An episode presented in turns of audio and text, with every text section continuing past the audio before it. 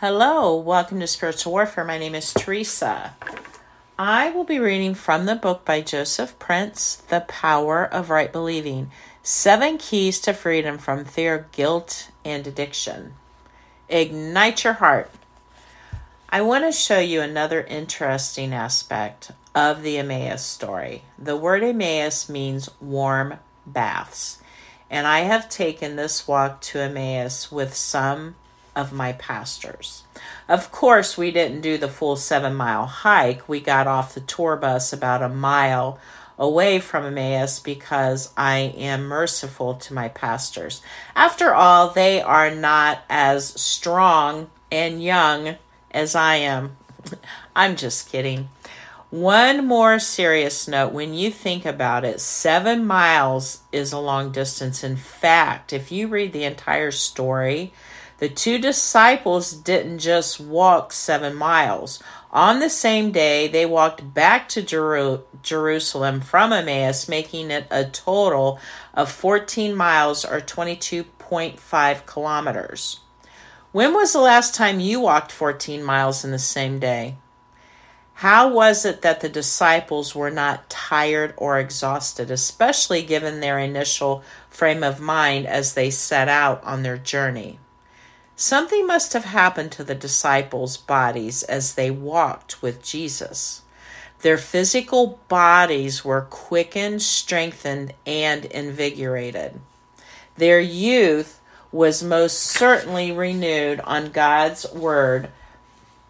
Promises that those who wait on the Lord shall renew their strength. They shall mount up with wings like eagles. They shall run and not be weary. They shall walk and not faint. Isaiah 40 31. What happened on the road? What caused the disciples' bodies to experience such a burst of energy and life? Listen to how the disciples described to each other what they had felt as they walked with Jesus. Did not our hearts burn within us while he talked with us on the road and while he opened the scriptures to us. Luke 24 32. Therein lies the key. When the scriptures are open to you and things concerning Jesus are unveiled, your heart will be set aflame and burn with you like it did for these two disciples.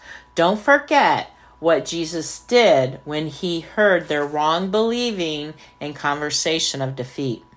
Beginning at Moses and all the prophets, he expounded to them in all scriptures the things concerning himself. Luke 24 27.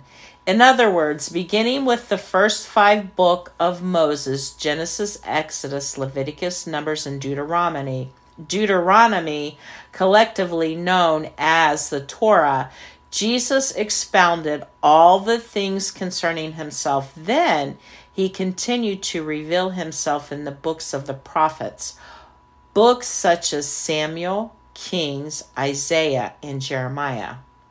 Wow, what a journey it must have been. No wonder the disciples' hearts were ignited and burned within them. Like the name of the village that they were traveling to, their hearts were bathed continually in a warm bath as Jesus opened their eyes to see him in all the scriptures.